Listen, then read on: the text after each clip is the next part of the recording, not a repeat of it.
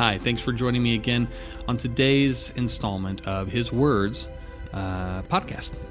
And we're going to be covering Mark 1 uh, 14 through 20. Mark chapter 1, verses 14 through 20. Before we do, let's pray the Father uh, reveal his heart to us. Father, we do pray that. We pray that as we read these words, we fully understand you more and more, and that you would just um, tender our hearts to receive what you would have us to receive today. Thank you for living inside of us, for indwelling us, that we would have this opportunity to truly, truly understand your heart and intent for us. We pray in Jesus' name. Amen and amen. Let's get right to it. Again, Mark chapter 1, New King James Version, verses 14 through 20. Now, after John was put in prison, Jesus came to Galilee, preaching the gospel of the kingdom of God, and saying, The time is fulfilled and the kingdom of God is at hand. Repent and believe in the gospel.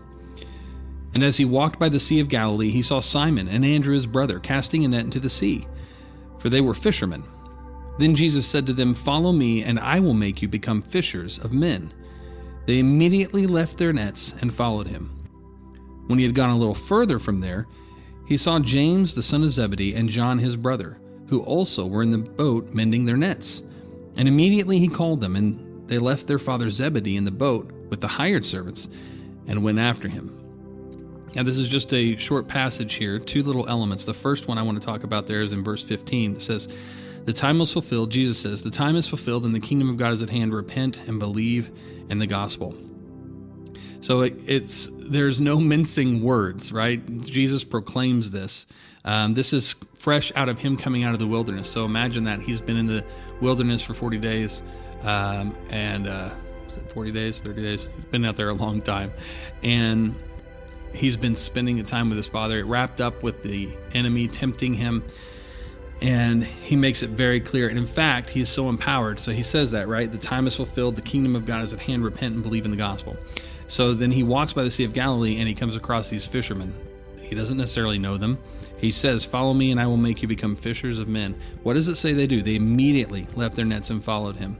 He does the same thing with the sons of Zebedee. Now, I don't know about you, but for me, what I hear in this is the authority and power in doing the work of the Father, right? He said uh, his very first words we covered in the very first podcast were he was about his Father's business, and this is a continuation of his Father's business. And so I think we should just grab a hold of this reality that when we're about the Father's business, there's authority in that. And things that don't make any sense start to make sense. So let's just pray into that and we'll go about the rest of our day. And uh, uh, man, it's just a good revelation. His authority. Man, that's good. Let's pray. Father, we do thank you today for this word.